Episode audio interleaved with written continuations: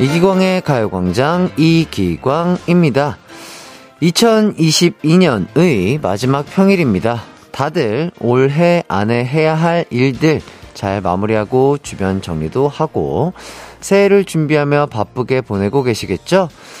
함께 정리할 게 하나 더 있습니다. 마음 한구석에 남아있는 말들이요. 미처 전하지 못했던 말들을 해결해야 진정한 마무리라 할 수 있거든요.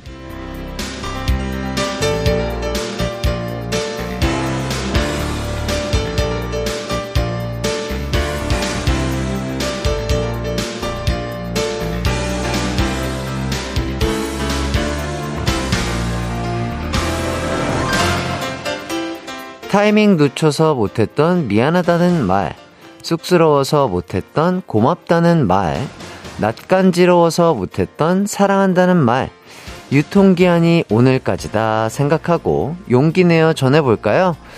저부터 하도록 하겠습니다. 가광 가족분들, 땡 많이 쳐서 죄송하고 함께 해주셔서 늘 고맙고 언제나 사랑합니다. 항상 아낌없이 표현하는 이기광의 가요광장 2022년 12월 30일 금요일 방송 시작할게요. 이기광의 가요광장 첫 곡 K-윌의 땡큐 듣고 왔습니다. 12월 30일 금요일입니다. 아, 요즘 다들 그 송년회 하느라 바쁘시죠? 자, 그래도 음주는 적당히 하시고 또 지방 섭취도 적당히 하셔야 될 것 같다 이런 생각이 들고, 나는 몸신이다. MC라고 생각하고, 저의 소소한, 제가 알고 있는 한에서 이 건강에 대한 이야기를 꺼내보자면, 특히나 운동을 하시는 분들, 단백질 섭취의 양이 많으실 텐데, 이렇게 단백질 섭취를 많이 하시는 분들은 오히려 또 더 안 좋아요. 예, 왜냐면 단백질을 많이 먹는 것 또한 간에 부담을 주는 작용이라고 하더라고요. 그래서 운동을 하시는 분들은 특히 더, 좀 음주를 적당히 하셔야 되고, 그리고 음주가, 술은 그렇게 안 좋은 거지만, 한 번 먹을 때 많이 먹는 게 오히려 낫다고 합니다. 진짜로. 그러니까, 자주 조금씩 드시는 분들이 있잖아요. 하루에 소주 2-3잔이라든지 맥주 1캔씩 무조건 드시고 주무셔야 되는 그런 분들. 그런 분들이 오히려 간에 더 안 좋다고 해요. 왜냐면 간 또한 쉴 시간이 있어야 해독작용이 이렇게 원활하게 일어나는데, 그렇기 때문에 좀 텀을 오래 두시고서 음주를 하시는 게 조금 더 간 건강을 지키는데 효과적이다 이런 말씀을 드리겠고, 과식은 말해 뭐하겠어요. 예, 어렸을 때는 이 장기가 튼튼해가지고요, 과식해도 이제 금방금방 소화하는데, 이제는 과식 그리고 야식 줄이셔야 된다. 혈당이 갑자기 확 올라가다 보면은 이 위에 또 피가 많이 몰린단 말이에요. 그러면 더욱더 졸음이 많이 오고, 건강상 상당히 안 좋은 부분들이 많이 생길 수 있기 때문에 소식을 하시고, 아니면 좀 깨끗한 음식물로 섭취를 하셔야 속도 편안하시고 아주 즐거운 잠자리를 가지실 수 있다. 이런 말씀을 드리겠습니다. 피디님께서 햇띠 말이 많이 빨라졌네요 하셨는데요. 아, 그런가요? 그랬나 봅니다. 원래 좀 말이 느린 아이인데, 아는 정보를 빠르게 여러분들에게 알려드리기 위해서 말이 조금 빨라졌나 봅니다. 예. 어쨌든, 제가 항상 말씀드리는 거지만, 저는 의사 자격증이라든지, 그런, 전문의가 아닙니다. 예. 제가 알고 있는 한에서 여러분들께 알려드리고 있으니까, 걸러 들으실 건, 알아서 걸러 들으세요. 자, 구윤희님께서 육아하면서 라디오가 든든한 친구가 됐는데 12시 유목민이었던 저를 잡아주셔서 너무 고마워요. 용기 내어 고백합니다. 사랑해요. 이렇게. 아유, 감사드립니다. 그러니까요, 지금 이 12시가 점심 드시는 분들도 많으실 거고, 또 육아를 하면서 잠깐 티타임을 가지시는 우리 어머님들도 계실 거고, 많은 분들이 계시겠지만, 이렇게, 참, 하루 중에 되게 활발하고 활동적인 시간이잖아요. 이 시간에 또 여러분들의 소중한 2시간을 저에게 할애해 주셔가지고, 저와 함께 해주시는 많은 분들, 다시 한번, 사랑합니다. 예. 자, 최오키님, 2022년이 가기 전에 내 이름 불러줘요 했디. 최오키님, 오키! 여러분 모두 오키도키 화이팅! 아, 이렇게 긍정적으로, 이 긍정적인 이름이 어디 있어요, 세상에? 오키! 예, 오키님 화이팅! 자, 윤민영님, 햇띠, 떡국떡 패션을, 떡국떡 패션을 보고 있자니 떡국 한 그릇 하고 싶네요. 그렇죠. 제가 또 의도한 바가 그렇습니다. 아, 어제는 또 요새 그 MZ세대들 사이에서 유행하는 밀란에서 유행하는 지금 그 피아노룩을 선보였죠. 예, 피아노룩을 선보였는데 오늘은 그 전통이죠. 전통의 우리 대한민국의 설날. 아, 설날 하면 뭐가 떠오르세요? 바로 떡국이죠. 그렇기 때문에 여러분들에게 아, 떡국 같은 남자가 되고 싶다. 그런 의미로 떡국 패션을 여러분께 선보여봤습니다. 이거는 지금 밀라노에서 아직 유행하고 있진 않고요. 한국에서 제가 한번 밀어볼까 합니다. 예, 떡국떡 패션 많은 분들이 따라해 주시면 감사하겠습니다. 자, 김다희님, 오늘은 피아노 흰 것만 패션. 예, 뭐 그렇게 생각할 수 있죠. 하지만 저는 떡국떡 패션을 표현해봤다, 이런 말씀 드리겠고요. 2566님, 1월 1일 처음 듣는 노래가 그 해를 결정한다고 하잖아요. 아, 근데 아직 무슨 노래 들을지 못 정했어요. 추천해 주세요. 뭐가 좋을까요? 이거 진짜 은근히 신경 쓰셔서 들으시는 분들이 많이 있더라고요. 무슨 노래가 좋을까? 어떤 노래가 좋을까요? 그 어쨌든 제목이 되게 긍정적이고 밝은 노래들을 듣는 게 기분이 좋지 않을까, 그런 생각이 들고, 이거는 우리 청취자분들의 추천을 한번 받아보도록 하겠습니다. 여러분들 또한 이런 것들을 좀 생각하고 새해 첫날 첫 곡을 들으시는 분들 많으실 것 같아서 추천을 받아볼게요. 샵8910, 짧은 문자 50원, 긴 문자 100원, 콩과 마이케이는 무료니까 여러분들의 많은 한번 생각 한번 받아보도록 하겠습니다. 자, 이제 오늘의 가요광장 소개해드릴게요. 3, 4부는 환상의 트리오죠. 가요광장의 코요테라고 할 수 있겠습니다. 송해나, 수연씨와 함께하는 고민 언박싱 준비되어 있습니다. 오늘도 저희가 열심히 여러분들의 고민 해결해드릴게요. 코요테라고 하니까 우리 수연씨가 확실히 우리 종민 선배님 같은 느낌이 확 나네요. 그죠? 자, 1, 2부는 가광 리서치와 가광 게임센터가 여러분을 기다리고 있고요. 오늘은 땡을 받아도 선물을 받을 수 있습니다. 소개만 되어도 선물을 받을 수 있는 게임센터 준비되어 있으니 열심히 참여 부탁드리겠고요. 우선 광고 듣고 오겠습니다. 이기광의 가요광장 1, 2부는 성원 에드피아몰, 롯데관광개발, 티웨이항공, 비티진, 티맵 모빌리티, 이지네트웍스, 싱그라미 마스크, 벤트플라겔, 태극제약, 신한은행, 소상공인시장진흥공단, 지벤컴퍼니웨어, 한국전자금융, 펄세스, 스텔란티스 코리아, 고려기프트, 금천미트, 리한펠과 함께합니다. 나른한 12시는 안녕, 즐거운 날을 가요광장, 해피의 목소리에 안겨준다면 정말 좋겠네. 한낮엔 기광 막힌 가요광장,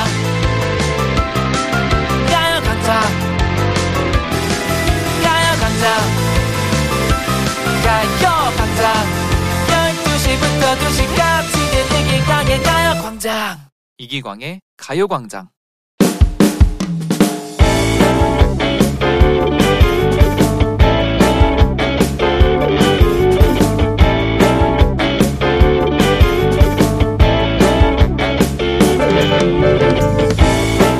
이번 주 월요일 점심시간, 동료 직원들과 점심을 먹으며 새해 목표에 관한 이야기를 나누고 있었습니다.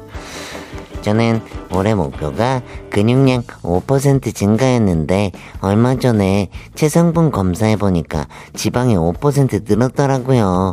아, 완전 폭망. 전 다 필요 없고 운전면허 따려고 했는데 학원 등록도 못했어요. 면허가 20살에 못 따면 40에 딴다더니 그 말이 진짠가 봐요. 난 목표가 있었는데 독서였어. 책 한 권을 안 샀어. 재밌어. 역시 새해 결심을 지킨 사람은 없었습니다. 그런데 그때 대리님 한 분이 뿌듯한 목소리로 말을 꺼내셨어요. 다들 실패했구만. 난 올해 새해 결심 성공했어. 헐, 진짜요? 뭐 했는데요? 대박! 새해 결심 지킨 사람 처음 봄. 목표 진행시켜. 내 목표는 말이야 1kg 찌기였지. 생전 듣도 보도 못한 목표였습니다. 1kg 빼기도 아니고 1kg 찌기라니. 1kg 빼는 게 아니라 1kg 찌는 거요? 근데 대리님이 마른 편은 아니시잖아요. 그렇지. 어차피 다이어트는 생각이 없고 더 찌지만 않았으면 했거든. 그래서 목표를 1kg만 찌는 걸로 했는데 아주 대성공이야. 내년에도 똑같은 목표로 노력해보려고. 아, 예. 다들 내 목표가 쉬운 줄 아나 본데 1kg만 찌게 하는 게 얼마나 힘든 줄 알아? 나름대로 조절하면서 먹었다고. 그러고 보니 광철 대리님 말대로 1kg만 딱 찐 게 쉬운 일은 아니겠더라고요. 그 얘기를 들으니 궁금해졌습니다. 혹시 광철 대리님처럼 2022년에 했던 새해 결심 지키신 분이 또 있을까요? 어떤 결심들을 지켜냈는지 궁금해요. 가광 가족들 공유해주세요. 오늘의 가광 리서치입니다. 새해 목표를 이룬 광철 대리님이 신기한 광준. 과연 가광 가족들 중에도 2022년 목표 성공한 사람이 있을까요?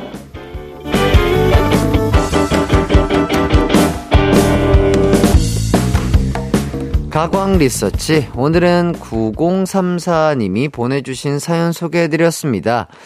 새해 결심 성공 사례를 보내주셨네요. 여러분 중에도 광철 대리님처럼 새해 결심에 성공한 분들이 있다면 어떤 결심을 어떻게 성공했는지 보내주세요. 주변 사람들의 경험담도 좋고요. 샵 8910, 짧은 문자 50원, 긴 문자 100원, 콩과 마이케이는 무료입니다.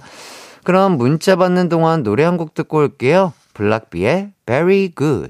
이기광의 가요광장. 자, 여러분들이 새해 결심을 하신 것들, 그리고 그 결심들 지켜졌는지 한번 만나보도록 하겠습니다. 김다희님, 저는 퇴사하기 결심했는데 지켰습니다. 아유, 고생 많으셨습니다. 예, 아유, 진짜 뭐 많은 직장인분들이 그런 생각들을 많이 한다고 하세요. 이게 진짜 마음 먹기는 쉽지만 그거 자체를 행동으로 옮기는 게 진짜 쉬운 일이 아니라고 생각하는데, 우리 김다희님 그동안 정말 고생 많이 하셨고요. 또 퇴사하셨기 때문에 푹 쉬시고 재충전 잘 하셔가지고 또 좋은 일터를 잘 찾기를 바라겠습니다. 자, 손복수님, 저는 매일 만보 걷기에 성공했어요. 했디. 일이 조금 바빴는데 맨날 시간 내서 만보 걷는데 성공하고 건강도 챙겼습니다. 와, 이것도 진짜 대단한 건데. 뭐 계속해서 뭐 날씨가 좋았던 것도 아니고 정말 추운 날도 있었고 정말 더운 날도 있었는데, 야, 365일 동안 계속해서 만보 걷기에 성공하는 거, 이거 진짜 쉽지 않은 일이거든요. 만보를 걸으려면 한, 글쎄요, 한 1시간 이상은 계속 걸어야 될 텐데, 아무래도 이걸 또 틈틈이 걸으셨겠죠. 쉽지 않은 목표였을 텐데 정말 칭찬드립니다. 자, 그리고 이진휘님, 전 퇴사 안 하고 버티는 게 목표였는데 지켜냈습니다. 이 또한 또, 아유, 정말 대단하시네요. 그러니까요. 예. 항상 힘들죠. 모든 일이 힘들 텐데, 우리 진휘 씨, 그렇게 또 긍정적인 생각을 가지고 열심히 하다 보면 좀 뭔가 소소한 목표들을 이루는 그런 또 날들이 있지 않을까, 그런 생각이 드네요. 자, 그리고 9968님, 저 책 100권 읽기 도전했었는데 딱 11개월 걸려서 도전 성공했습니다. 열심히 도서관 다니면서 책도 읽고 살도 빠지고 일석이조였지요. 저 대단하죠? 내년에는 150권 목표해볼까요? 와, 100권이요? 잠깐만, 그러면 적어도 한 3일에 한 권은 읽어야 되는 거잖아요. 여러분 느껴지시나요? 3일에 한 권 책 읽을 수 있으세요? 일을 하시면서? 저는 이분 대단한 분이라고 생각하고, 와, 대단하십니다, 진짜. 마음의 양식을 두둑하게 쌓은 한 해셨겠네요. 진짜 너무 부럽고요. 너무 대단하신 것 같습니다. 자, 5328님. 저는 냉장고 청소 일주일에 한 번씩 미루지 않고 하기를 계획했는데 성공했어요. 덕분에 버리는 식재료도 줄였어요. 와, 이것도 진짜 어려운 건데. 이게 뭐 자취하시는 분들이나 우리 또 주부님들이 많은 공감을 하실 것 같은데, 냉장고 청소가 여러분 쉬운 게 아닙니다. 요새는 또 냉장고들이 크고, 뭐 어머님이 해준 뭐 반찬도 있을 거면 저 안쪽에 뭐가 있었더라? 나도 모르게 익어가고 있는 것들이 많아요. 이런 것들을 일일이 일주일에 한 번씩 청소를 한다? 와, 이것도 진짜 대단한 노력이 있어야 할 수 있는 건데, 또 집안일이 엄청난 또 유산소 운동이 된다고요? 우리 5328님은 두 가지 토끼를 다 잡으셨네요. 식재료도 줄이고 유산소 운동도 하시고 칭찬드립니다. 자, 3501님. 저요, 임신해서 20kg 찐 살 빼는 게 목표였는데 현재 2kg 뺐습니다. 두 아이 독박 육아에 아이를 안고 맨날 스쿼트를 100개씩 했다고요? 맨몸 스쿼트 100개가 아니라 아이를 안고, 와, 이렇게 체중까지 달아서 스쿼트를 하다니 정말 대단하다. 그런 생각이 들고, 그렇죠.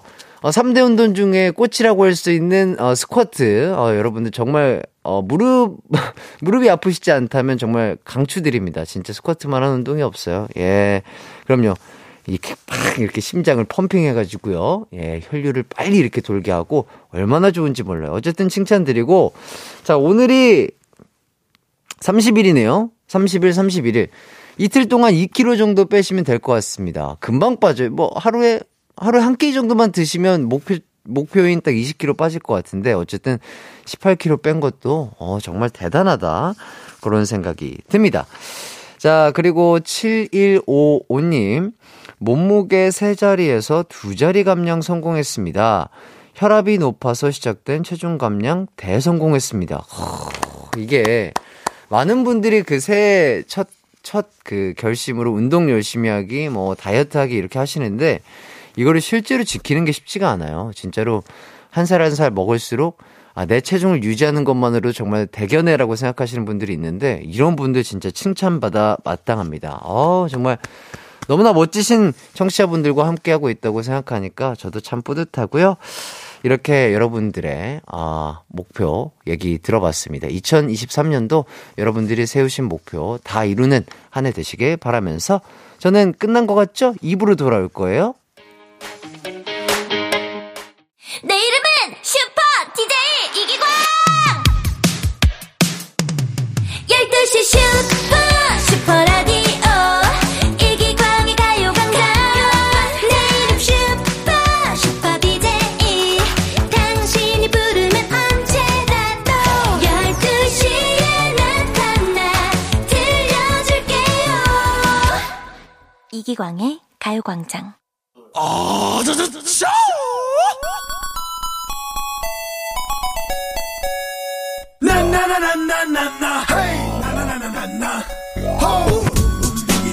여러분은 올해 어떤 복이 많다고 느낀 해였나요?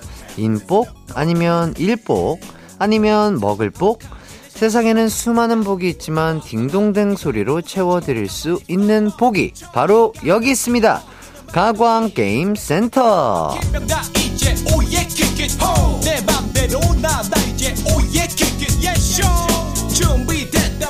2022년 마지막 가광게임센터, 게임센터장 저 해띠가 올해의 끝을 잡고 여러분께 채워드리고 싶은 복은요, 바로 선물복입니다. 퀴즈나 이행시 없이 오늘은 연말 선물 이벤트를 준비해봤는데요. 이벤트마다 공개되는 선물을 듣고 이 선물이 내 선물이다, 받고 싶은 이유를 보내주시면 되겠습니다. 딩동댕 받은 분들께는 원하시는 그 선물을 바로 드리고요. 자, 땡 받으신 분들 슬퍼하지 마세요. 커피 쿠폰 드리도록 하겠습니다. 자, 그럼 첫 번째 이벤트 가볼까요?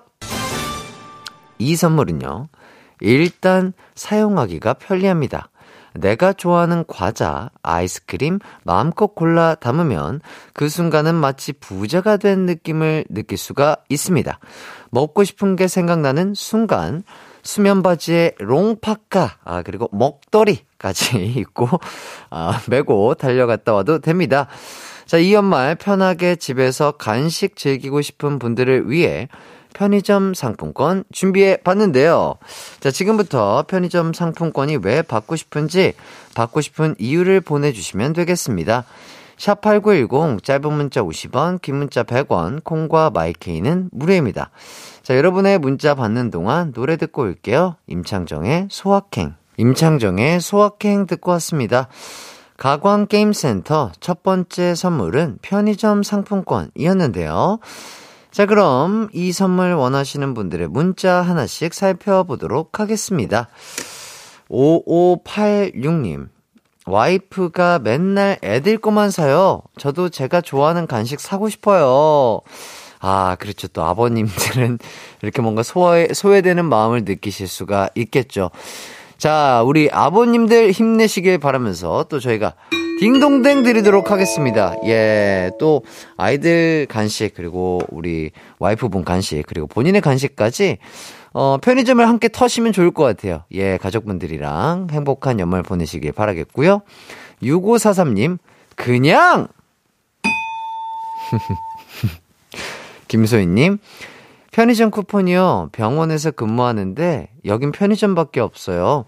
병원 밖은 산과 집뿐입니다. 아이고, 또 우리 소희님이 병원에서 근무하시는 분이신가 봐요. 그렇다면 또 우리 소희님의 알찬 또 식사를 위해서 드려야죠. 아유, 정말 고생이 많으십니다. 자, 9332님, 쩌는 라디오 선물 받고 싶어요. 그래요? 뭐 약간 처음 듣는 분의 느낌이 나는 것 같은데. 아닐까요? 자, 이거 뭔가, 아니다. 나는 계속해서 듣고 있었던 사람이다라고 생각된다면 다시 한번 도전해주시길 바라겠습니다. 자, 0287님. 지금 외근 중 운전하고 있는데 너무 졸려요. 커피 한 잔 마시고 싶네요. 아이고, 고생이 많으십니다. 커피 드시고 싶으시다고요? 그렇다면, 이렇게 드리도록 하겠습니다. 자, 김우빈님, 편의점 탐험가라는 소리를 들어요. 유일한 취미가 편의점 탐방하는 거예요. 저의 취미 생활을 도와주세요. 편의점 탐방. 새로운 것들이 어떤 물품들이 또 어설프게 신상이 들어왔는지 이런 것들을 탐방하는 모험가신가 봐요. 편의점 박람가라고 할 수 있겠죠? 예, 드리도록 해야죠. 예, 그럼요. 어떤 신상품이 왔는지 또 연락 주시면 감사하겠습니다. 5734님, 저희 둘째 아들 지방에서 자취하고 있는데 밥을 잘 챙겨 먹지 못해 걱정입니다. 편의점 상품권 보내주시면 밀키트 제품 사서 먹을 수 있으면 좋을 것 같아요. 아이고, 그럼요. 자취할 때 그 밀키트만한 게 없어요. 예, 진짜로. 네, 따뜻한 또 어머니의 사랑이 느껴지는 문자였고요. 김보슬님, 150일 애기 엄마예요. 까지 썼다가 다른 분들 사연 보고 쭈글쭈글. 욕심은 나지만 제 것 아닌 느낌이네요. 자기가 사연을 쓰고 다른 분들의 사연을 볼 수 있어요? 아주 좋은 시스템을 갖췄군요. 대단합니다. 세상이 이렇게 좋아졌어요. 자, 150일 애기 어머니, 쭈글쭈글해지지 마세요. 저희 2023년에는 쫙 펴지는 인생을 살기 바라면서, 예, 딩동댕 드리도록 하겠습니다. 자, 그러니까요. 콩으로 보면 댓글이 다 보인다고 해요. 그러니까요, 보슬님. 예, 아주 보슬보슬하죠? 자, 3765님. 신랑이랑 늦게까지 일하고 나서 뭔가 허전해서 항상 편의점에 들립니다. 편의점 상품권으로 오늘 하루 허기를 채우고 싶네요. 아이고, 그럼요. 참 얘기만 들어도 참 따뜻해지는 그런 문자였던 것 같습니다. 자, 이렇게 해서요, 딩동댕 받으신 분들 알려드릴게요. 자, 편의점 상품권 받으실 분들 5586 김소희, 김우빈, 5734 김보슬, 3765님에게 편의점 상품권 드리도록 하겠습니다. 자, 땡 받은 분들이에요. 6543 9332 0287님에게는요 커피 쿠폰 드리도록 하겠습니다. 자, 바로 두 번째 선물 공개합니다. 이번 선물은 아주 좀 블링블링한 선물입니다. 자, 어떤 분들은 특별한 날, 기분 낼 때 이것을 사용하기도 하는데요. 올해 고생한 나를 위한 선물로도 좋고요. 올 한 해 고마웠던 분께 드린다면 그분을 더 빛나게 해줄 선물, 바로 주얼리 세트입니다. 자, 주얼리 세트 받고 싶은 분들 지금부터 이 선물이 필요한 이유를 보내주세요. 샵 8910, 짧은 문자 50원, 긴 문자 100원, 콩과 마이케이는 무료입니다. 아, 9332님, 답을 주셨군요. 이기광 씨 계속 듣고 있어요. 제가 6학년인데도 항상 들어요. 아, 아까 그 쩌는 라디오라고 사연 보내주시면, 아, 그랬군요. 9332님. 아, 6학년인데, 지금 방학인가요? 방학이에요? 아, 그렇군요. 제가 큰 오해를 할 뻔했습니다. 예, 6학년이 진짜 6학년인 줄 알고요. 아닙니다. 아유, 예. 아유, 그렇군요. 아유, 반갑습니다. 네, 아유, 우리 6학년 형님 반갑습니다. 예, 아유, 너무 감사드리고요. 계속해서 함께 해주신다면 더욱더 즐겁지 않을까 싶습니다. 제가 큰 오해를 할 뻔했어요. 예, 항상 건강하시고 2023년 개묘년, 예, 검은 토끼의 해 파이팅 하시길 바라겠습니다. 네, 일단 노래 한 곡 듣고 오도록 하겠습니다. 소녀시대 테티서의 트윙클 듣고 올게요. 소녀시대 테티서의 트윙클 듣고 왔습니다. 가광게임센터에서 준비한 두 번째 선물은 주얼리 세트였는데요. 자, 어떤 분들이 이 선물 원하시는지 살펴보도록 하겠습니다. 6905님, 작년에 자영업을 시작해 가게에서 열심히 일만 했던 나에게 주고 싶은 선물이기에 제가 받고 싶네요. 아유, 그럼요. 받아 마땅하죠. 네, 정말 자영업 하시는 거 정말 힘드실 텐데 정말 끝까지 열심히, 그리고 또 몸 안 다치게 잘 하시길 바라겠습니다. 6310님, 곧 어머니의 생일이신데 예쁜 주얼리 선물 드리고 싶어요. 꼭 뽑아 주세요. 이렇게 해주셨습니다. 아유, 참 예쁜 마음입니다. 어머니가 이 주얼리 세트 받으시고 진짜 기뻐하는 모습, 아, 저도 한번 보고 싶네요. 네, 어머니 생일 먼저 축하드리도록 하겠습니다. 0623님, 안녕하세요. 용돈 받아 쓰는 유부남 아저씨입니다. 다음 주 생일을 맞이하는 와이프를 위해 좋은 선물 해주고 싶어요. 내년에는 용돈 좀 올려주라, 지영아. 이렇게.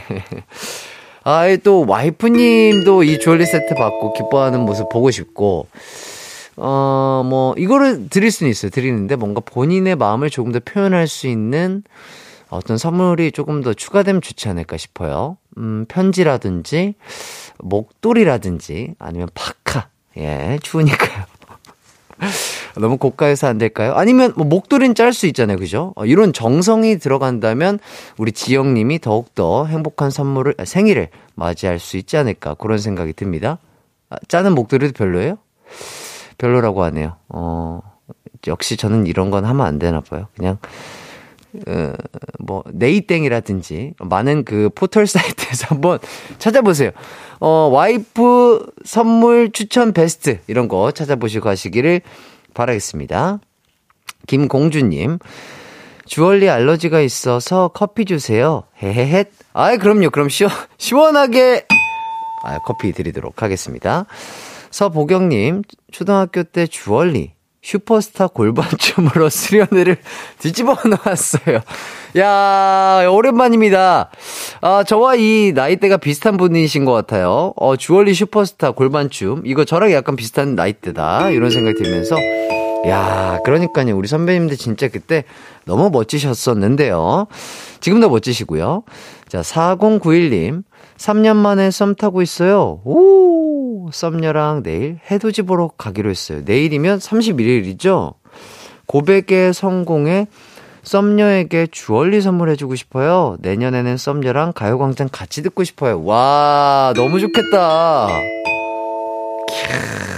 아유, 좋겠습니다. 너무 좋겠네요. 진짜, 아, 본인이 좋아하는 이성친구랑 해돋이를 보러 간다니, 아, 정말 낭만적인 것 같고, 또 어쨌든 뭐 새벽녘에 아니면 뭐 밤 늦게 출발하실 것 같은데 운전 조심하시고요. 빙판길 조심하시길 바라겠습니다. 꼭 성공하길 저희가 응원하도록 하겠습니다. 이정원님, 좀 줘봐요. 이렇게 해주셨는데, 야, 이걸 드려 말어, 이걸 어떻게, 드리겠습니다. 아유, 예, 아유, 참. 이렇게 해봤습니다. 자, 예, 딩동댕 받으신 분들입니다. 6905님, 6310, 0623, 서보경, 4091, 이정원님에게 주얼리 세트 드리도록 할게요. 아이고, 땡은 한 분밖에 없네요. 우리 김공주님. 아, 스페셜하잖아요. 이름부터 스페셜해서 제가 스페셜한 땡 드렸습니다. 김공주님에게 커피 쿠폰 드리도록 하고요. 저희는 일단 광고 듣고 돌아오도록 하겠습니다.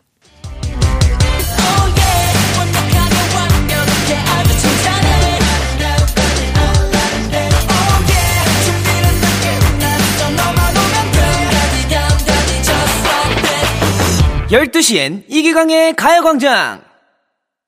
이기광의 가요광장 가광게임센터 여러분들과 함께하고 있는데요.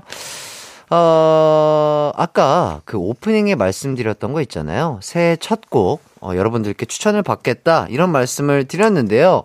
자, 여러분들이 추천해주신 곡들 어떤 곡이 있는지 한번 살펴보도록 하겠습니다. 0320님, 자우림의 헤이 헤이 헤이를 들어볼까 해요.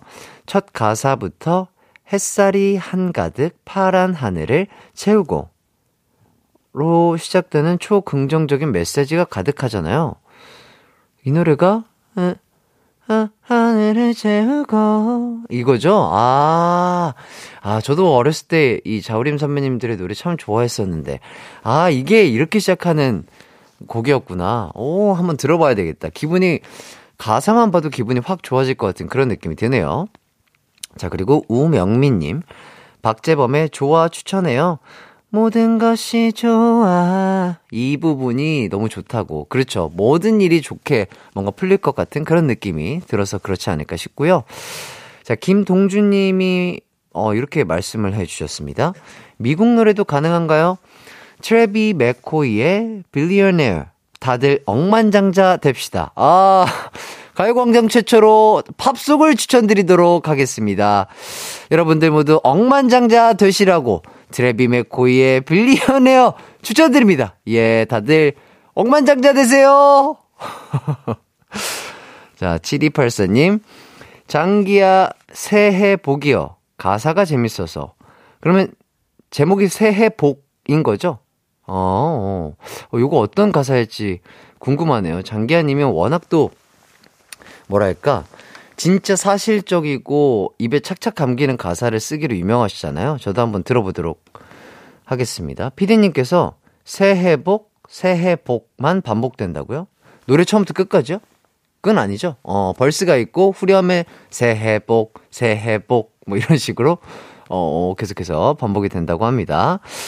자, 그리고 박인숙님, 제이레빗 해피 띵스, 새해 좋은 생각만 해요. 아, 그럼요. 새해는 좋은 일 그리고 좋은 생각만 여러분들 주위에. 아, 이 노래군요.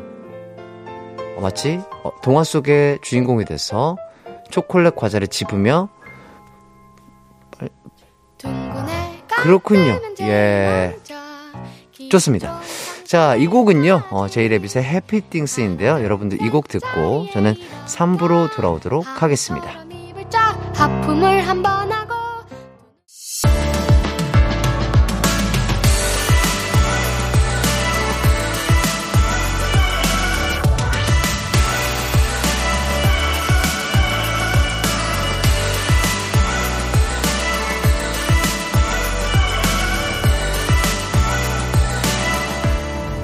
이기광의 가요광장. KBS 쿨 FM 이기광의 가요광장 시작했습니다. 3669님, 오늘 처음 들어오네요. 기광님 새해 복 많이 받으세요. 이렇게 보내주셨습니다. 3669님도 새해 복 많이 받으세요. 자, 5757님, 햇띠 3남매가 방학했어요. 평소엔 이 시간에 여유롭게 점심도 먹고 차 한잔하는 시간이었는데 지금은 북적북적 정신이 없어요. 특히 냉장고 문을 어찌나 열어대는지 문이 남아나질 않네요. 그래도 다 같이 있는 이 시간이 참 소중하고 좋아요. 아유, 그럼요. 우리 또 부모님들이 또 아이들이 또 방학을 시작되면 힘드실 텐데, 그래도 이 복작복작함, 그 우리 아이들이 있을 때 집이 따뜻하고 훈훈한 그 느낌이 참 좋은 것 같아요. 밝고 그 아이들의 그 깨르르 깨르르 하는 그 웃음소리가 집에 좀 이렇게 가득 차면 뭔가 에너지를 얻는 것 같고 기분이 좋아지는 그런 느낌이 저도 드는 것 같습니다. 소중한 시간 가족들과 함께 행복하시길 바라겠습니다. 자, 그리고 5443님, 횡단보도 신호 기다리는데 앞 카센터에서 해띠 목소리가 나와서 너무 반가웠어요. 일하시면서 우리 카센터에 계신 분들이 제 목소리 듣고 계시는군요. 너무 감사드립니다. 아유, 또 일하시는데 제 목소리는 어떤가요? 예, 노동요로 좀 들을만한가요? 예, 여러분들 파이팅 하셔가지고 아주 차를 멋지게 잘 고쳐주시길 바라겠습니다. 자, 6976님, 햇띠, 저랑 저희 엄마랑 가요광장 애청자인데요. 알고 보니 엄마 친구분도 가요광장 애청자라고 하시더라고요. 햇띠 재밌고 귀엽다고 하시던데 왜 제가 다 뿌듯한 걸까요? 올해의 DJ 햇띠 2023년도 잘 부탁드려요. 아유, 그럼요. 저도 너무 잘 부탁드리고, 진짜 이렇게 또 글쎄요, 우리 제작진분들이 써주신 대로 이렇게 대본대로 열심히 또 진행하고 조금의 애드립을 첨가했을 뿐인데 많은 분들이 또 이렇게 예뻐해 주시고 귀여워해 주시고 재밌다고 해 주시니까 저도 뿌듯한 것 같습니다. 네, 2023년도 여러분들과 함께 여러분들께 큰 웃음은 못 드리겠지만 푸드슴 정도 제가 한번 책임져 보도록 하겠습니다. 6637님, 기광님 안녕하세요. 병원 근무하며 듣는데 다음 주에 결혼식을 하는 새신랑이에요. 가요광장 햇띠께서 축하 부탁드립니다. 신부가 미남 햇띠를 너무 좋아하는 팬이거든요. 오, 그래요? 축하드립니다. 다음 주에 결혼식을 하신다면 거의 한 일주일 정도 남으셨겠네요. 다음 주 주말 정도? 야, 새해 첫 주말에 이렇게 또 결혼하시는 두 분 너무나 축하드리고, 또, 와이프 되실 분 정말 축하드리고, 또 신랑 되실 분도 준비 잘 하셔가지고, 정말 예쁘게 결혼식 잘 마무리하시길 바라겠고, 두 분의 사랑 영원하고 행복하시길 햇띠와 저희 가요광장 제작진분들이 응원하도록 하겠습니다. 네, 새해 복 많이 받으세요. 좋습니다. 자, 3, 4부 송해나 수연씨와 함께 여러분의 고민을 열심히 고민해드리는 고민 언박싱 준비되어 있습니다. 여러분의 고민 사연도 언제나 기다리고 있습니다. 연애 고민, 친구 고민, 직장 고민, 가족 고민, 또 이런저런 고민들 뭐든지 좋으니까 많이 많이 보내주시고요. 샵8910, 짧은 문자 50원, 긴 문자 100원, 콩과 마이케이는 무료입니다. 가요광장 홈페이지 고민 언박싱 게시판도 열려 있으니까 고민이 생기면 언제든지 사연 남겨주시기 바랍니다. 자, 그럼 광고 듣고 해나씨, 수연씨와 돌아올게요. 이기광의 가요광장 3, 4부는 1588 천사대리, 예스폼, 금성침대, 한국보육진흥원, 프리미엄 소파에싸, 아라소프트, 와우프레스, 좋은 음식 드림, 엔라이튼, 이카운트, 메가스터디 교육과 함께합니다. It's alright. 우리 집으로 12시부터 2시까지 널 기다리고 있을게. It's alright. 이기광의 가요광장.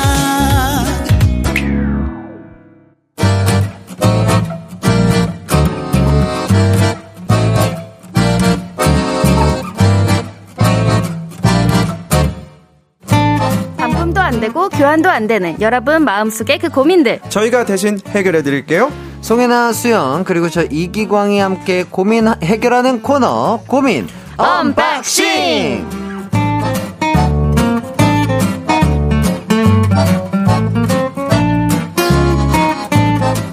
네, 반갑습니다. 대단히 감사합니다. 수영 씨, 어서 오세요. 안녕하세요. 네. 네, 안녕하세요. 유키스 연유다. 반갑습니다. 네. 오, 네. 방금 소개 좋았습니다. 예, 예, 예. 네. 대단히 감사하다니요. 네. 네. 많은 것들이 감사하잖아요. 아, 네, 아, 그렇죠. 그럼요. 대단히 반갑고, 대단히 네. 감사해서 두 분께 이렇게 인사를 전해봤습니다. 네. 자, 오늘이 2022년 마지막 금요일이에요. 아, 맞아요. 그러니까요. 네, 마지막 금요일입니다. 마지막 프라이데이. 네, 마프. 자, 네, 두 분에게 올해 어떤 한 해였는지 한 번씩 좀 얘기를 해 주시죠. 저는 사실 올해가 가장 제가 바빴던 시기인 것도 같고 가장 빨리 지나간 한 해였던 것 같아요. 아, 그래요? 네. 축구하느냐고도 바쁘기도 했었고 일도 하느냐고 바빴는데 그래서 너무 빨리 지나간 것 같아서 저는 이번 해가 좀 많이 아쉬운 편이에요. 아, 아쉽다. 네. 그렇군요. 네. 근데 확실히 진짜 바쁘셨어요. 진짜 테레비 틀면은 진짜 많이 나오셨으니까. 아니, 제가 테레비를 잘 안 보는데 예, 예. 볼 때마다 나오세요. 그러니까 테레비만 틀면 나오고 예. 핑크색 머리였다가 지금 오늘, 이렇게 또 오늘 머리 스타일이 약간 샤기컷 느낌으로. 아, 샤기컷이라뇨, 진짜. 뭐, 어디 다녀오셨어요? 아, 우리 다녀온 거 아니고 네네네. 오늘은 그냥 좀 이렇게 머리를 좀 이렇게. 생머리인데 그냥 좀 할자 이랬는데 제가 머리가 많이 끊기다 보니까 이렇게 저절로 된 건데 수현 씨가 저 보자마자 샤기컷 했냐고 물어봐가지고. 아, 근데 되게 자연스러워요. 아니, 왜냐면은 워낙 그 패션 쪽에 너무 이렇게 멋지신 분이니까 제가 혹시나 그 노리고 이렇게 샤기컷 느낌을 하신 줄 알았어요. 내가 보기엔 수현 씨 매일 하루 나 하나씩 놀리려고 오신 거 같아요. 맞죠? 아니에요, 진짜 아니에요. 저 눈 진실되겠는데. 저 눈동자 봐요. 아니에요. 저 검은자 봐. 진실된 검은자. 네, 진짜 아니에요. 좋아요. 네. 자, 정현숙님이 그래서일까요? 해나님 왠지 두 분께 떡 하나 주면 안 잡아먹지 할 것 같아요. 네, 오늘 약간 호피로 입고 왔는데. 예, 잘 어울리세요. 네. 네. 시상식 가세요? 아니요, 이제 호랑이 해가 지나가니까 아쉬운 마음에. 그 끝을 잡고자. 제가 저번 주에도 그랬잖아요. 어디서 예쁜 옷을 뽐낼 때가 가요광장밖에 없어요. 아니, 왜? 아니, 테레비 틀면 나오시는 분이 거기서 입어도 되잖아요. 왜요? 아, 그거는 뭐 제 옷이 아니고 스타일리스트 분이 해주시는 경우니까 제 옷을 자랑할 때나. 여기밖에 없거든요. 없어요. 이제 뭐 나갈 때는 다 축구복 아니면 뭐 그치, 운동복 편하게 입으니까. 그러니까. 네, 여기서 좀 뽐내보려고요. 너무 감사드리고요. 네. 제가 이런 말씀 드려도 될까요? 마치 그 영화 관상에서. 네. 어이, 관상가 양반. 내가 왕인 해상인가? 약간 오늘 그런 포스도 좀 나요, 그죠? 그래요? 네, 뭔가 멧돼지를 딱 이렇게, 이렇게 딱 잡고 올 것 같은 그런 느낌. 아니, 오늘 누나한테 한 대 맞고 싶어요. 아니, 멋있어요, 진짜 멋있어요. 되게 멋있었어요, 진짜. 알겠습니다. 왜냐면 감사합니다. 저런 거 진짜 소화 못해요. 맞아요, 아무나 소화할 수 없어. 저 호피무늬 코트 같은 건 진짜 저희 뭐 가수들은 약간 무대 의상이라든지. 평소에는 진짜. 네. 진짜요? 연말 시상식 의상 정도 돼야 입지. 야, 저거를 실생활에 사용하는 코트로 입는다? 와, 이거는 진짜 큰 뭐랄까 도전인데 네. 모델이시기 때문에 또 너무나 잘 소화하신 것 같다. 멋있어요. 그리고 오늘 약간 수현 씨는 최근 유행하는 블랙 앤 화이트. 네. 지금 뭐 피아노 룩이라고 하죠? 피아노 룩. 흰 것만 검은 흰 것만 검은. 네. 오늘 뭐 스타일링 누가 해주신 거죠? 제가 그냥 추워가지고 안에 좀 입을 게 이거밖에 없어가지고요. 목도 따뜻하게 할게요. 네, 최근에 목이 좀 안 좋아가지고. 네. 그렇군요. 네. 컨디션 괜찮아요? 너무 좋아요. 네, 좋습니다. 2022년 네. 저는 올 한 해 너무 제일 즐겁고 행복했습니다. 내년도 잘 부탁드리겠습니다. 좋아요. 좋았습니다. 자, 그리고 왜요? 아, 죄송합니다. 아니, 뭐 죄송할 게 뭐가 있어요? 짧고 굵게 2022년에 대해서 말씀해 주셨는데 뭐가 죄송해요? 뜬금없어가지고 제가 제 자신한테 좀 창피스러워. 아니에요. 네. 자, 7462님이 아까 세 분을 가요광장 코요태라고 했는데 누가 누군지 역할 정해봅시다. 코요태 선배님들 얘기하는 거죠? 네. 저희 고민 언박싱 우리 고민을 이렇게 해주는 제 세 명이 코요태 같다고 해주셨어요. 자, 일단 신지 씨는 누가 맡으실래요? 신지 씨요? 누가 맡으실래요? 누나가 맡아야 되지 않을까요? 당연히. 이 얘기를 살짝 들었는데 밖에서 작가님께서 코요태를 누구지 정하면 좋을 것 같은데 여기에 신지가는 없다. 응? 신지가 없다? 왜요? 코요태 신지는 없다. 우리 셋 중에는. 왜? 김종민 2명과 백가 1명이 있다. 왜? 백가 형은 누나예요? 오늘 이 패션 때문에 패션도 그렇고 이제 키도 크고 이러니까 그런다고 하시더라고요. 그래도 중심인데. 그래요? 네, 뭔가 코요태의 중심. 신지 누나처럼 또 우리 해나 누나가 좋아요, 저희의 중심이지 않을까 싶고. 네. 맞아요. 자, 김종민 씨는 네. 저희 셋 중에 골라야 돼요. 예예예. 예. 어떻게 생각하세요? 저는 한 분 딱 생각나거든요. 저도 한 명 딱 생각나요. 누구요? 저희 기광 씨가 그래요? 종민이 형이랑 비슷하지 않나. 저는 약간 똑똑하거든요. 저는 다 계산된 이 바보스러움을 추구하기 때문에. 아, 그래요? 그렇군요. 네. 저는 다르게 생각했는데. 누구라고 생각하세요? 저요? 서로 생각했네. 예예. 서로 너무 좋아하고 사랑하는 마음이 있는 거죠. 그렇죠, 그렇죠. 뭐. 어떠면 어떻고요. 뭐 좋다면 좋습니까? 예. 뭐 어쨌든 저를 또 이렇게 즐겁게 예쁘게 생각해 주시니까 이렇게 얘기를 해 주신 것 같고.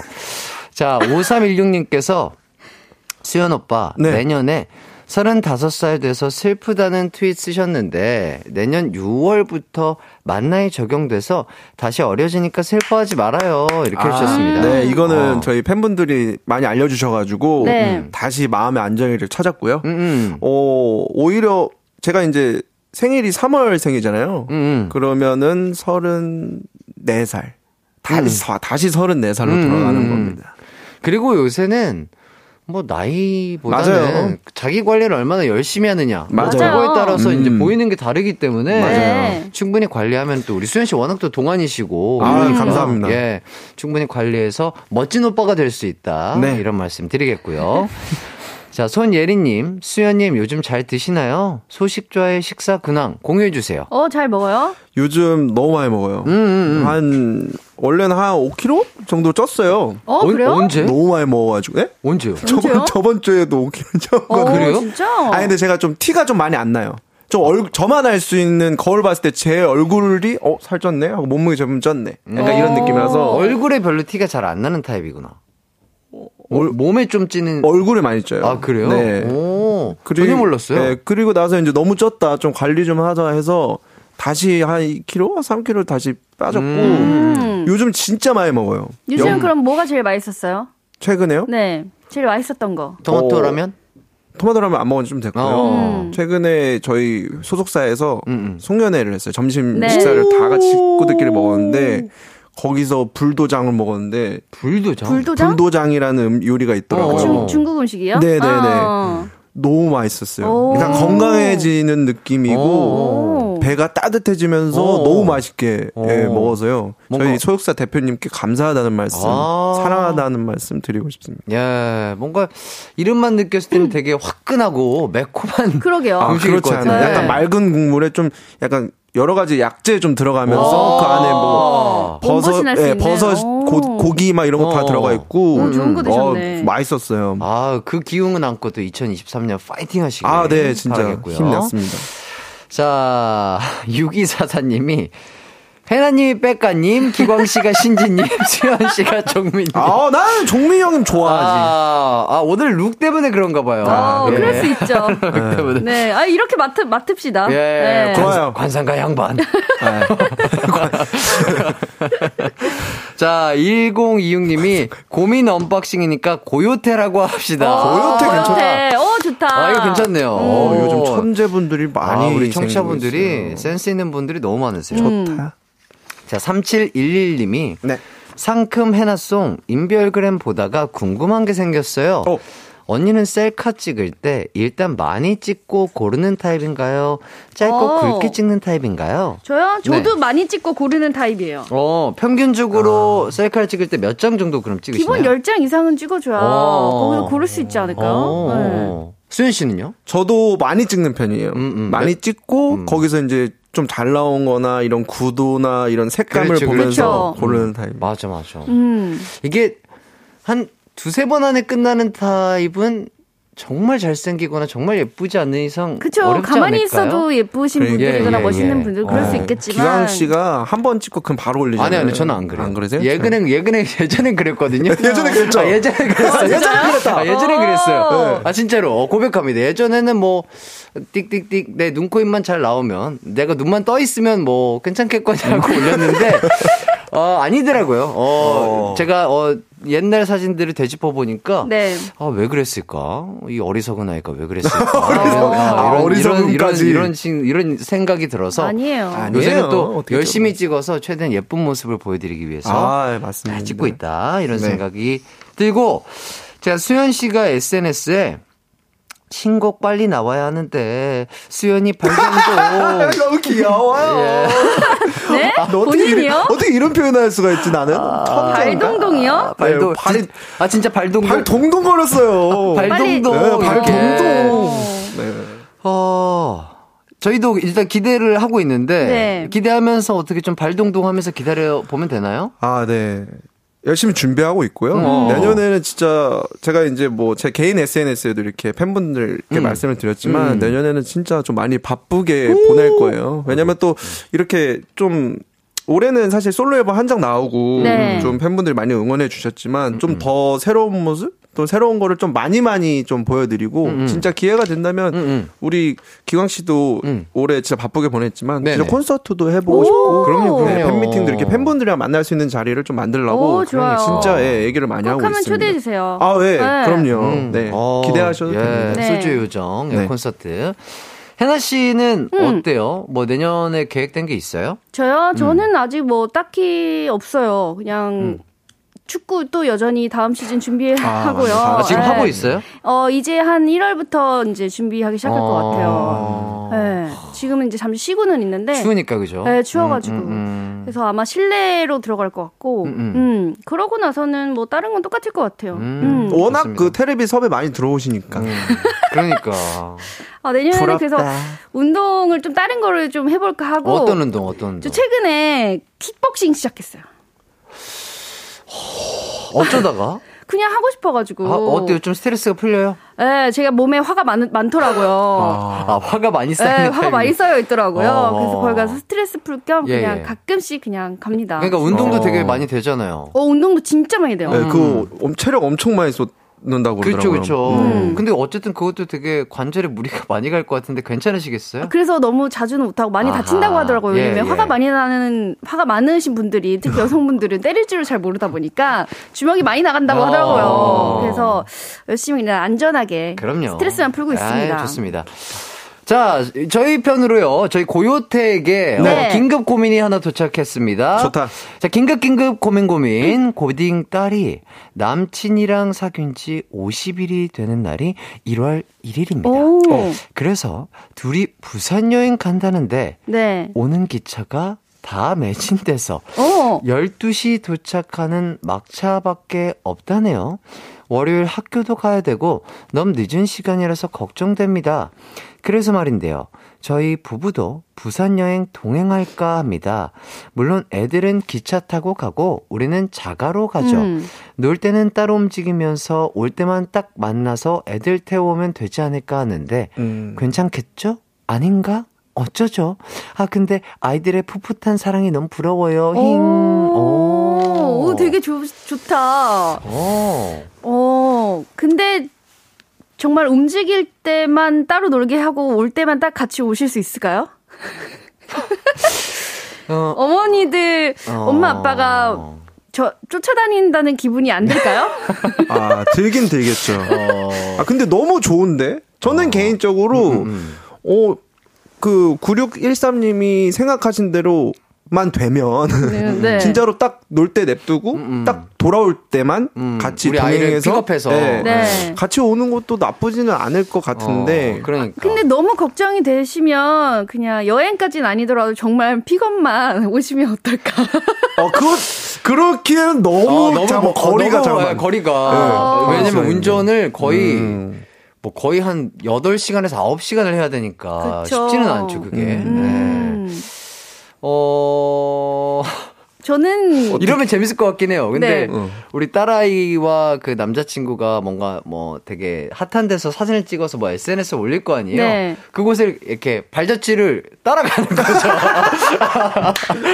그러니까 이게 딸아이의 입장에서는 왜 그러지 할 수 있구나. 네. 아, 그러니까 왜냐면 핫한 데가 다 거기서 거기잖아요. 아, 그렇긴 하죠. 왜냐면 우리 부모님들도 그런 핫한 곳을 가보면서 옛 추억도 떠올릴 수 네. 있고 아, 우리 아이가 이곳에서 이렇게 예쁘게 사진을 찍었구나 이런 생각도 할 수 있고 할 것 같은데 아, 근데 저는 안 가시는 게 좋을 것 같은 게 아예 안 가는 게 네, 왜냐면 정말 이 아이들의 풋풋한 사랑이 너무 부러워요 하셨으면 한데 이제 제가 입장에서는 이제 뭐 남자친구랑 손도 잡고 싶고 팔짱도 끼고 싶고 할 텐데 할 때마다 왠지 재짓는 느낌일 것 같아요. 아. 엄마가 계속 보고 있다는 생각에 그래서 저는 안 가는 게 좋지 않을까요?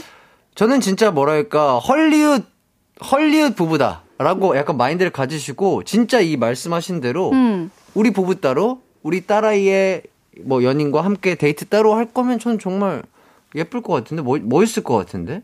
네, 저도 힘들까요? 그래요.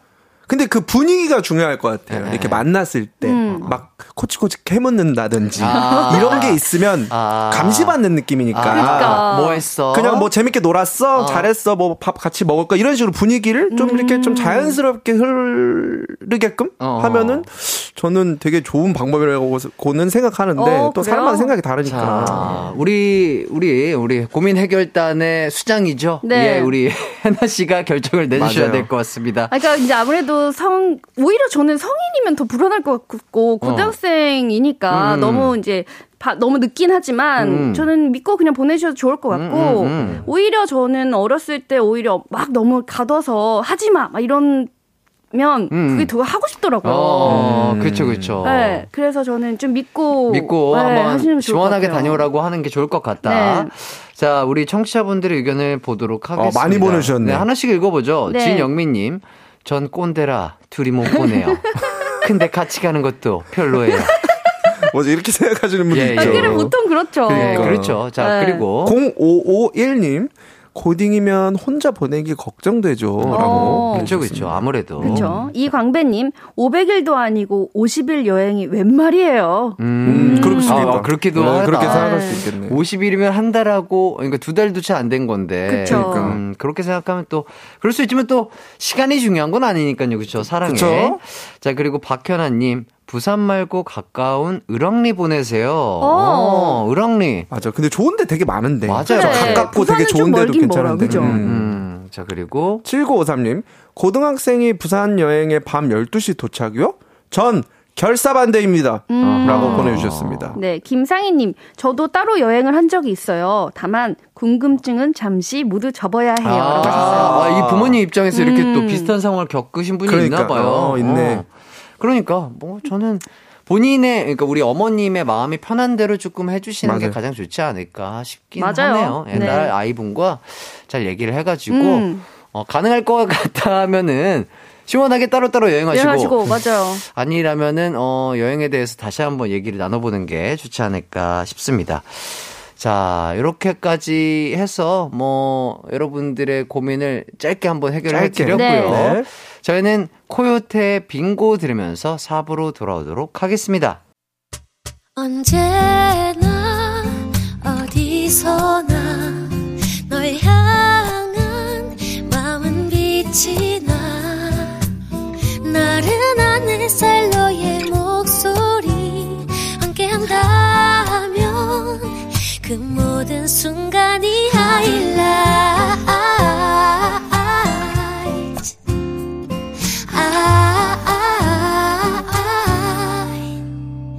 이기광의 가요광장.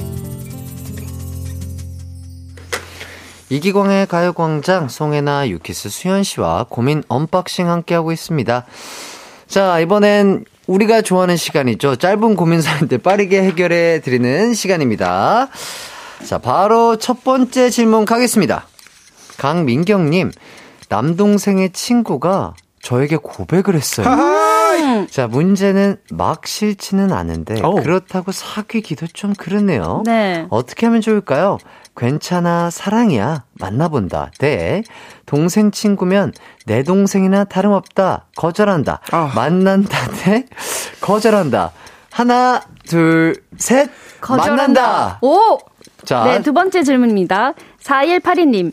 메신저에 누가 생일이라고 알림이 뜨면 거의 다 선물하는 편인데 제가 받는 건 좀 부끄러워요.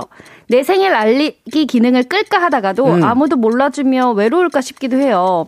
근데 아무래도 부끄럽거든요. 어떡하죠?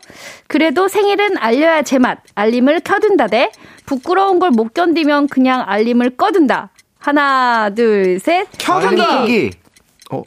세 번째 질문입니다. 권병호님께서 보내주셨어요. 아내가 제가 간식 먹을 때마다 잔소리를 합니다. 과자 뜯을 때마다 또 먹냐고 하는데 어떻게 하면 몰래 먹을 수 있을까요? 입 안에서 녹여 먹기 대 봉지 몰래 뜯어 놓기. 하나, 둘, 셋. 녹여 먹기. 아, 좋습니다. 오늘 질문이 난이도가 밸런스가 굉장히 좀 어렵지 않았나. 좀 어렵어요. 네, 이런 생각이 드는데. 고민이 많이 됐어요, 이번에.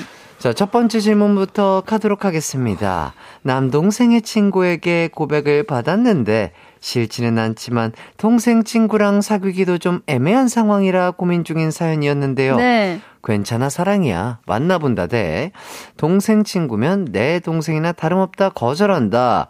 저희 대답은 조금 엇갈렸던 것 같아요. 엇갈렸어요. 네. 자, 초등학교 때나 어릴 때 친구 집 놀러 갔다가 친구 누나 좋아하고 친구 오빠 좋아하고 이런 경우가 종종 있었거든요. 네. 주변에 있었던 것 같아요. 네, 그러니까요. 뭐 두 분도 이런 얘기 들어보신 적이 있다든지 뭐 이런 기억이 혹시 있을까요? 저는 이제 여자 형제, 여자 자매여가지고 그런 경우는 잘 없었던 것 같아요. 수현 씨는 또 여자 그쵸? 동생분이 저는 있잖아요. 누나가 있고 여동생이 있는데. 네네네. 아무래도 여동생은 저랑 8살 차이 나고 나이 차이가 많기 때문에 뭐 예를 들어서 동생의 친구들은 그냥 제가 아무래도 이제 가수 활동을 하니까 이렇게 오빠 너무 좋아해요 막 유키스 오빠들 너무 좋아해 이렇게는 했지 막 이런 느낌은 당연히 저는 없고 그거 없었어요 주변에 동생 친구들 중에 이 친구 참 예쁜데 이런 느낌 전혀 네, 내 동생 친구들은 그냥 내 동생 친구들이다 그래요? 그리고 우리 누나도 누나 친구분들도 그냥 우리 누나 친구분들이다 약간 진짜 딱 저는 좀 그런 것 같아요. 아니면 반대로 수현 씨 친구인데 뭐 여동생이라든지 누나 예쁘던데 뭐 이런 식으로 너네 누나 소개시켜주면 안 돼? 동생 소개시켜주면 안 돼? 그럴 일이 일어날 수가 없는데 그걸 왜 물어봐요? 그냥 뭐 혹시나 예를 들어서 근데 만약에 그렇다고 하면 그 소개시켜달라는 친구를 제가 이제 막 조사도 하고 그러겠죠. 이 친구가 어떤 친구인지 공부도 하고 그러겠죠. 네, 또 이렇게 아무나 이렇게 해줄 수 없기 때문에 그럼 당연하지. 네. 그렇군요. 자, 저는 사실 막 싫지는 않은데라고 했잖아요. 이 막이라는 단어 자체가 약간 싫긴 싫은 것 같아요. 그래서 일부러 굳이 만나야 할까 싶어요. 이 막이라는 한 단어가 의미가 확실하게 있는 단어다. 그럴 것 같아요. 싫지는 않은데가 아니라 막 싫진 않은데라고 좀 다른 느낌이에요. 막 싫진 않은데 그렇다고 사귀기도 좀 그렇네요. 네. 디테일이 진짜 대단하신 것 같아요. 그래서 싫지는 않은데는 약간 사귀고 싶은데 그러니까 나쁘진 않은 건가요? 이렇게 하는데 막 싫지는 않다는 거는 약간 그러니까 51대 49라면 한 49가 조금 너무 약간 부정적인 영향이 좀 더 있지 않을까라는 생각이 들어요. 그렇군요. 요 동생 친구. 자, 임상희님께서는 남동생의 친구는 왠지 남자로 안 보일 것 같아요. 그래요, 나랑 똑같네요. 그럴 것 같아요. 근데 보통은 그럴 것 같아요. 허보현님이 제 사촌 동생도 친구 누나랑 결혼했어요. 일단 만나보고 결정하는 게 좋을 것 같네요. 이건 결혼까지면.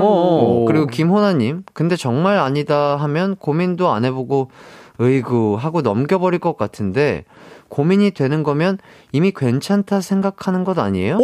오로지 동생 친구라 고민되는 거면 저라면 만나볼 것 같아요. 이것도 좀 일리가 있지 않아요? 그죠. 그러니까 우리에게 이렇게 사연을 보낼 정도라면 이거 막이라는 게. 네. 어떻게 보면 반대, 우리 해나 씨의 생각과 약간은 반대일 수 있다. 그렇죠.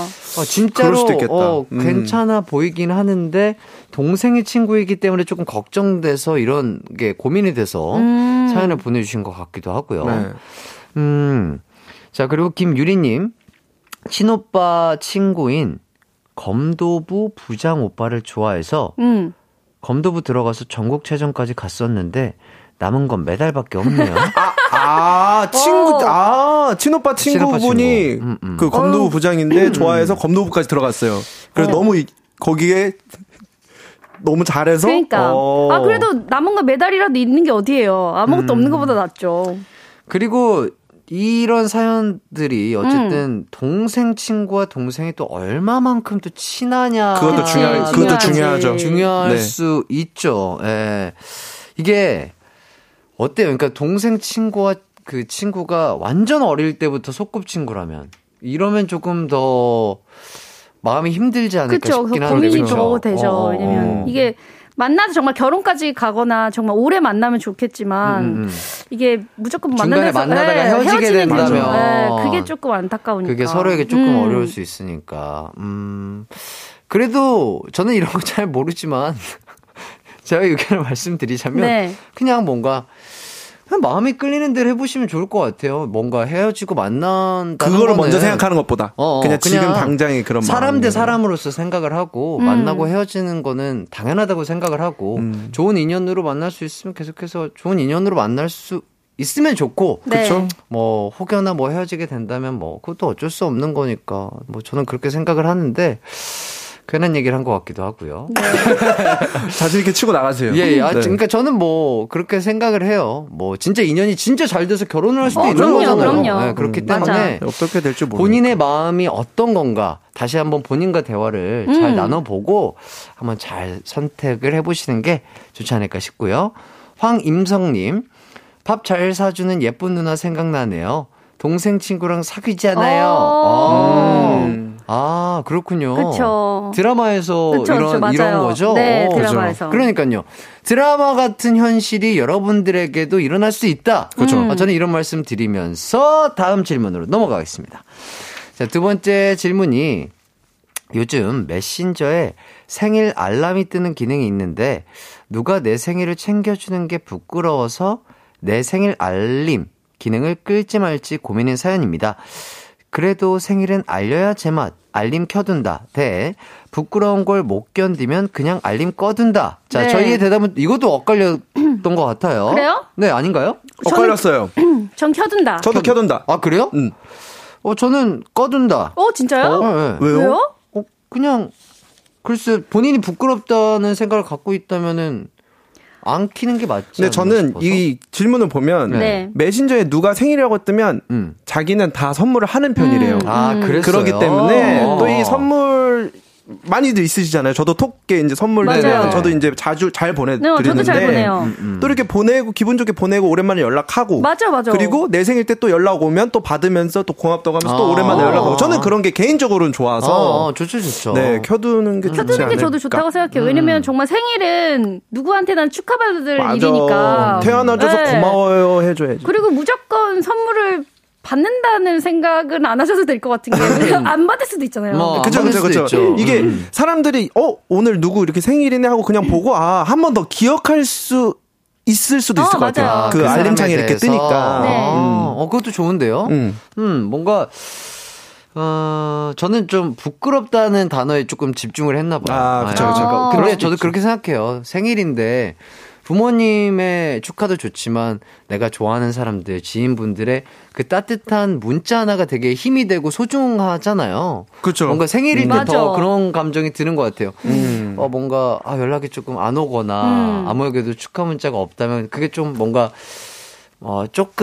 마음이 조금 아프다? 그쵸, 아프다까지는 아니지만 뭔가 내가 나쁜 사람인가? 약간 인생 잘못 살았나? 그런 생각이 들 수 있는데 생일 선물을 하고 말고가 중요한 게 아니라 이 문자의 말 한마디의 힘이 되게 크기 때문에 그냥 켜두고 진짜 수현 씨 말처럼 이럴 때 한 번씩 잘 지냈어 이러면서 얘기하면서 서로의 따뜻함을 나눠가지면 참 좋지 않을까. 네, 저는 너무 그럼요. 좋을 것 같아요. 훨씬. 자, 오영류님. 네. 저도 많은 사람 아는 게 좀 그래서 알림 꺼둬요. 제 생일을 기억해주는 사람만 축하해줘서 전 더 좋아요. 짱친들만. 이것도 완전 있겠다. 네, 이거 완전 취향이에요. 맞아요. 네. 이것도 그럴 수 있어요. 그러게요. 반대로 김경태님은 저도 켜둔다. 챙겨주는 건 상대방 마음이니까 켜놓고 보내주는 거 즐겁게 받으세요. 라고 저도 이 생각이에요. 맞아요. 표지은님은요. 직접 선물해준 사람들도 보답할 수 있는 기회를 굳이 막지 마세요. 라고 하셨어요. 맞아. 본인에게 뭔가 마음 표현하고 싶은 사람들이 충분히 있을 수 있는데 네. 그럴 때 이 그분의 생일을 기다렸다가 선물을 한다든지 문자를 하는 분들도 있을 테니까. 맞아요. 네. 네. 진짜 뭐 성향 차이신 것 같은데 우리 두 번째 질문을 주신 4181님이 잘 한번 생각을 해보시고 네. 킬지 끌지 잘 뭐 전 켜둘 거예요. 제 생일 1월 7일이거든요. 일주일 조금 넘었어요. 아 누나 생신이 1월 7일이요? 네, 1월 7일이에요. 잠깐만요. 1월 7일이 무슨 요일이지? 잠깐만요. 무슨 요일이죠? 네, 기억해주세요. 잠깐만요. 1월, 잠깐만, 이게 중요해요. 1월 7일이 무슨 요일이죠? 토요일이에요. 토요일이에요. 네. 아, 안타깝네요. 왜요? 안타깝습니다. 아, 토요일이, 오늘 금요일이잖아요. 오늘 금요일이죠. 아, 저희는 진짜 금요일 날 봤으면 진짜 참 좋았을 텐데요. 딱 그 우리 만난 날 보면 너무 좋았겠다 이러는데. 완전 해피 벌스데이 투였는데. 네. 그렇죠. 뭐 2부 하죠 뭐. 생일 2부. 아유, 괜찮아요. 생일 2부 괜찮아요. 제가 그렇게 뭐 인싸도 아니고 2부 하고 3부 하고 그렇습니까? 예, 절친들이랑 이렇게 1부만 하는 것도 충분히 좋지 않을까 싶고요. 1월 7일 기억하도록 하겠습니다. 네, 알겠습니다. 네. 아, 저희가 마음속으로 기억했다가 어떻게든 표현을 해야죠. 근데 우리 셋 다 세일이 1분기 쪽이에요. 아, 전 3월 11일, 3월 30일이니까. 어떻게 또. 몇 번 얘기해. 알고 있어요. 제가 생일 얘기하면, 어떻게 알아? 쑥스러워서. 유키스 0340 제목 알죠, 당신 알죠. 때문에 만들어줬는데. 알죠. 네. 아유, 감사합니다. 자, 어쨌든 뭐, 4181님이 마음 편한 대로 이것도 해주시면 좋지 않을까 싶고요. 자, 어쨌든 수현 씨 생일이 3월 13일. 11일입니다. 11일, 네. 3월 30일. 네. 저희는 다 1분기에 몰려있다. 네. 현아 씨, 들으셨죠? 알겠습니다. 3월이요? 저 3월만 잠깐 쉴게요. 아, 그래요? 누구 맘대로 내가 그렇게는 못하게 한다. 또 이 DJ에 또 이게 있기 때문에. 그럼요. 저희가 한 배를 탔잖아요. 맞아요. 좋아요. 자, 세 번째 질문이었습니다. 자, 아내분이 과자를 먹을 때마다 잔소리를 해서 어떻게 하면 몰래 먹을 수 있을지 도움을 요청한 사연이었는데요. 입안에서 녹여 먹기 대 봉지 몰래 뜯어 먹기. 자, 저희의 대답은요. 녹여 먹기. 네. 그렇죠. 이게 제일 좀 과자를 뭐랄까 맛있게 먹는다기보다는 조용하게 수 있죠. 또 근데 생각보다 이거 녹여 먹기가 쉽지 않죠. 쉽지 않은데 은근 재밌어요. 녹여먹는 거 재밌어요. 네. 예를 들어서, 그, 딱딱한 과자들 있잖아요. 예를 들어서, 맛동, 땡, 이런 과자들은 진짜 안 녹아요. 그쵸, 안 녹죠. 바나나 땡은 엄청 잘 녹잖아요. 먹기 편한데. 근데 그 맛동 땡을 녹여서 한번 먹어보자. 약간 이런 갑자기 생겨서 한번 해봤는데 쉽지 않았어요. 와. 하지만 제가 이겼죠. 와. 네. 하나당 어느 정도 걸리던가요? 거의 녹이는데. 한 20분 걸려요. 진짜로? 네. 근데 이게 녹일 때도 가만히 녹이면 안 돼요. 입 안에서 이렇게 자꾸 움직임을 움직이면서 좀 이렇게 약간 그 압을 줘야 돼요. 혀로 압을. 과자는 씹는 맛으로 먹긴 하는 건데. 이게 바삭바삭? 바삭삭 소리인데. 그 소리로 먹는 건데. 그러니까 그 바삭함을 느끼기 위해서 그죠? 먹는 건데. 근데 몰래 먹어야 되니까. 그러니까 아내분한테 혼날 것 같은데 그래서 봉지를 몰래 뜯어놓으면 또 소리 나잖아요. 와그작 소리 나니까 혼날 것 같아. 맞아요. 봉지를 아내분이 안 보이는 데서 미리 가위로 잘라놓고 요새 그런 거 있잖아요. 밀폐하는 그런 거 뭐라고 하죠? 지퍼백. 뭐 그런 게 있어요. 집게 같은 게 있어요. 그런 걸 해놓으면 이제 과자가 눅눅해지지도 않고 조용히 이제 까놓은 상태니까 그 상태에서는 조용하게 녹여 먹으면은 그래도 되죠. 조금 소음 없이 과자를 즐길 수 있지 않을까 싶은데. 그리고 왜냐면 과자를 먹을 때마다 잔소리하는 거는 아무래도 뭐 약간 살이 찔까봐 이런 것도 있을 거 아니에요. 걱정해주는 거지만. 네, 그런데 녹여 먹다 보면 정말 오랜 시간이 걸리니까 과자를 다 못 먹을 거 아니에요. 와, 이것도 좋은 방법이다. 네. 그렇죠. 그러니까 괜찮을 것 같아. 과자는 씹는 맛 그리고 한 손에 가득해가지고 와 이렇게 손으로 털어넣는 맛인데. 네. 이게 또 녹여 먹으면 하나, 두 개 정도밖에 안 들어가니까. 오, 다이어트도 하고, 이거 약간 일석이조의 느낌이 나는데요. 좋습니다. 자, 정은주 님이 녹여 먹으면 앞부분만 맛있고 뒤로 갈수록 맛없어져. 과자에 묻어있는 양념 다 빠지니까. 아, 그러니까 그러네. 그 시즈닝이 앞쪽에만 있으니까. 시즈닝. 가루 같은. 네. 네. 시즈닝. 자, 그리고 임상희님께서 네. 녹여 먹다니 키역키역. 학교 다닐 때 수업 시간에 선생님 몰래 과자 먹었던 생각 나요. 라고 보내주셨어요. 다 해봤죠. 다 해봤어요? 저도 엄청 많이 했어요. 많이 봤어요? 저는 그 빅파이, 빅파땡. 죄송합니다. 아, 그것도 잘 녹죠, 근데. 그게 녹죠. 작아가지고 약간 초코 그 파땡은 좀 어려워요. 그래서 그거는 조금 해가지고 얇아가지고 수업하다가 밑에 그 책상 밑에 까놓고. 아, 맞아. 조금씩 녹여 먹으면 아주 그 달콤함이 오래가구나. 있죠. 맞아. 해나 씨는요? 저도 약간 그래도 좀 이렇게 빨리 녹는 그런 종류를 많이 먹었던 그쵸. 것 같아요. 몰래 먹을 때는 어쩔 수 없어. 네. 나 갑자기 생각이 났는데 네. 여러분 그런 거 한 적 있지 않아요? 저희 나이 땐 비슷하게 경험이 있을 것 같은데 초코파땡을 동그랗잖아요. 네. 그걸 그냥 막 똥 만들어서 막 짓이겨가지고 막 이거 그래, 이렇게 해가지고 근데 맛있어요. 근데 진짜 그쵸? 똑같아요. 그러니까 모양은 썩 그렇게 좋진 않지만 이거를 상당히 그렇게 그때 우리 당시에 유행이었나 봐요. 맞아요. 했었어요. 네, 근데 우리 광고 듣고 올게요. 중요해요. 이기광의 가요광장에서 준비한 12월 선물입니다. 스마트 러닝머신 고고런에서 실내 사이클, 전문 약사들이 만든 지앤팜에서 어린이 영양제 더 징크디, 아시아 대표 프레시버거 브랜드 모스버거에서 버거세트 시식권, 아름다운 비주얼 아비주에서 뷰티 상품권, 칼로바이에서 설탕이 제로 프로틴 스파클링, 에브리바디 엑센코리아에서 레트로 블루투스 CD 플레이어, 글로벌 헤어스타일 브랜드 크라코리아에서 전문가용 헤어드라이기, 신세대 소미섬에서 화장솜, 대한민국 양념치킨 처갓집에서 치킨 상품권, 하남 동네 복국에서 밀키트 분유리 3종 세트, 없으면 아쉽고 있으면 편리한 하우스팁에서 원터치 진공 밀폐용기, 아름다움을 만드는 오엘라 주얼리에서 주얼리 세트, 두피 탈모 케어 전문 브랜드 카론 바이오에서 이창훈의 C3 샴푸, 유기농 커피 전문 빈스트 커피에서 유기농 루아 커피, 코오롱 스포츠 뉴트리션에서 운동 후 빠른 근육 회복 패스트 리커버, 구강 폭포 샤워 왕타에서 입냄새 박멸 칫솔 치약 세트, 마스크 전문 기업 유이온 랩에서 PCF 아레브 칼라 마스크, 메디컬 스킨케어 브랜드 DMS에서 코르테 화장품 세트, 균형 잡힌 피부를 선사하는 기초 케어 브랜드 이퀄리브에서 물광 패드, 연예인 안경 전문 브랜드 버킷리스트에서 세련된 안경을 드립니다.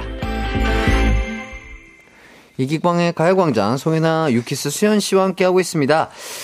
아까 그 우리 해나씨 생일 관련해서 이런 문자를 보내주셨어요.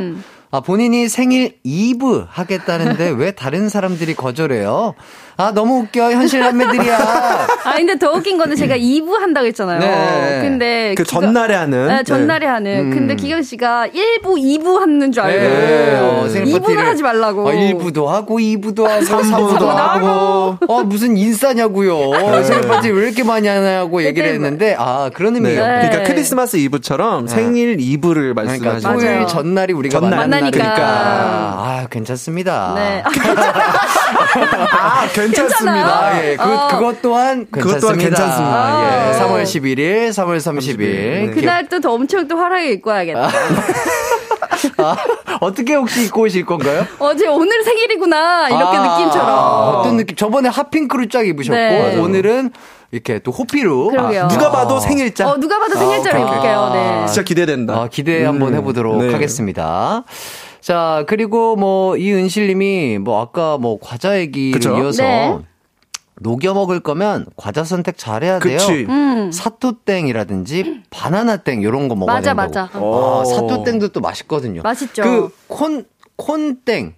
네. 콘땡. 네. 그것도 또 녹여먹기 나쁘진 않은 것 같은데. 그것도 나쁘지 않아요. 그건 씹는 맛도 있고 녹여먹는 맛도 있어요. 그것도 맞아. 약간 맛있어가지고 은은하게 맛있는 맛. 은은하게. 콘땡. 옥수수 과자. 땡칩. 땡칩이요. 콘땡 또는 땡치료. 얘가 안 되는 부분이죠. 예, 안 되는 부분이에요. 안 되는 부분이에요. 안 돼요. 주의해 주시고요. 자, 이승선님.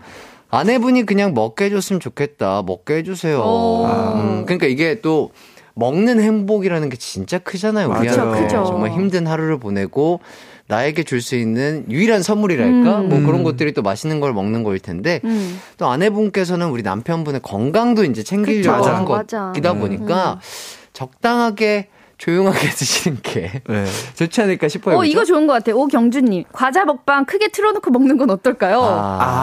아예 그냥 소리. 소리 자체를.